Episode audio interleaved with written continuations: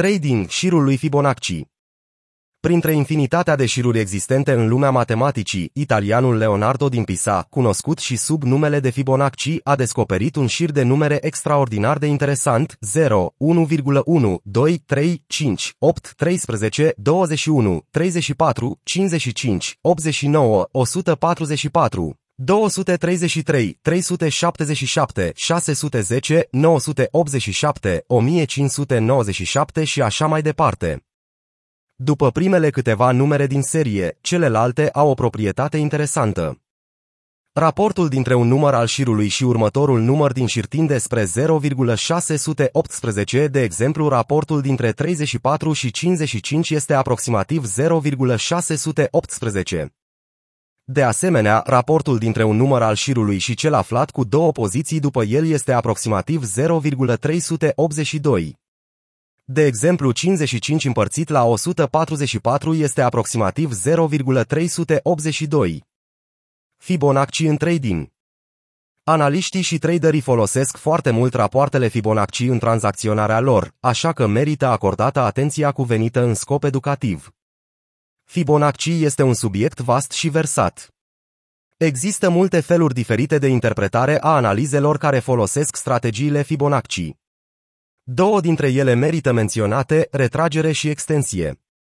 Leonardo Fibonacci a fost un matematician italian celebru, cunoscut și ca un super geek.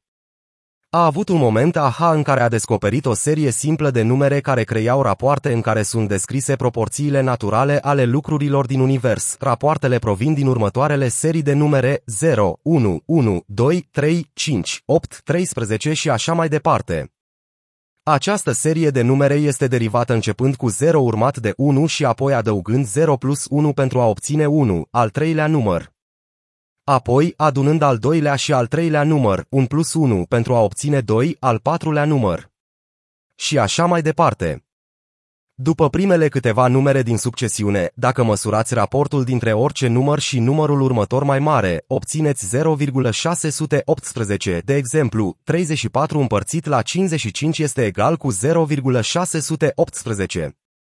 Dacă măsurați raportul dintre numere alternative, obțineți 0,382. De exemplu, 34 împărțit la 89 este egal cu 0,382. Așa este descris pe scurt șirul lui Fibonacci. Secvența Fibonacci O secvență Fibonacci se formează prin luarea a două numere, oricare două numere și adunându-le împreună pentru a forma un al treilea număr. Apoi al doilea și al treilea număr sunt adăugate din nou pentru a forma al patrulea număr. Și poți continua asta la infinit.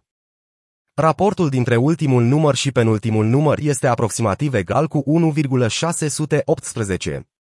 Acest raport poate fi găsit în multe obiecte naturale, așa că acest raport se numește proporția de aur. Apare de multe ori în geometrie, artă, arhitectură și chiar și în trading. Raportul sau rația de aur este de fapt un număr irațional, ca pi, și este adesea notat cu litera greacă pi. Acestea sunt rapoartele importante care trebuie cunoscute de traderi. Nivele de retragere, retracement Fibonacci. 0,236 0,382 0,618 0,764 Nivele de extensie Fibonacci. 0, 0,382 0,618 1 1,382 1,618 Nu va trebui să știi cum să calculezi toate aceste formule. Software-ul de analiză tehnică, cum este TradingView, va face asta automat. Cu toate acestea, este întotdeauna bine să fii familiarizat cu teoria de bază din spatele indicatorului.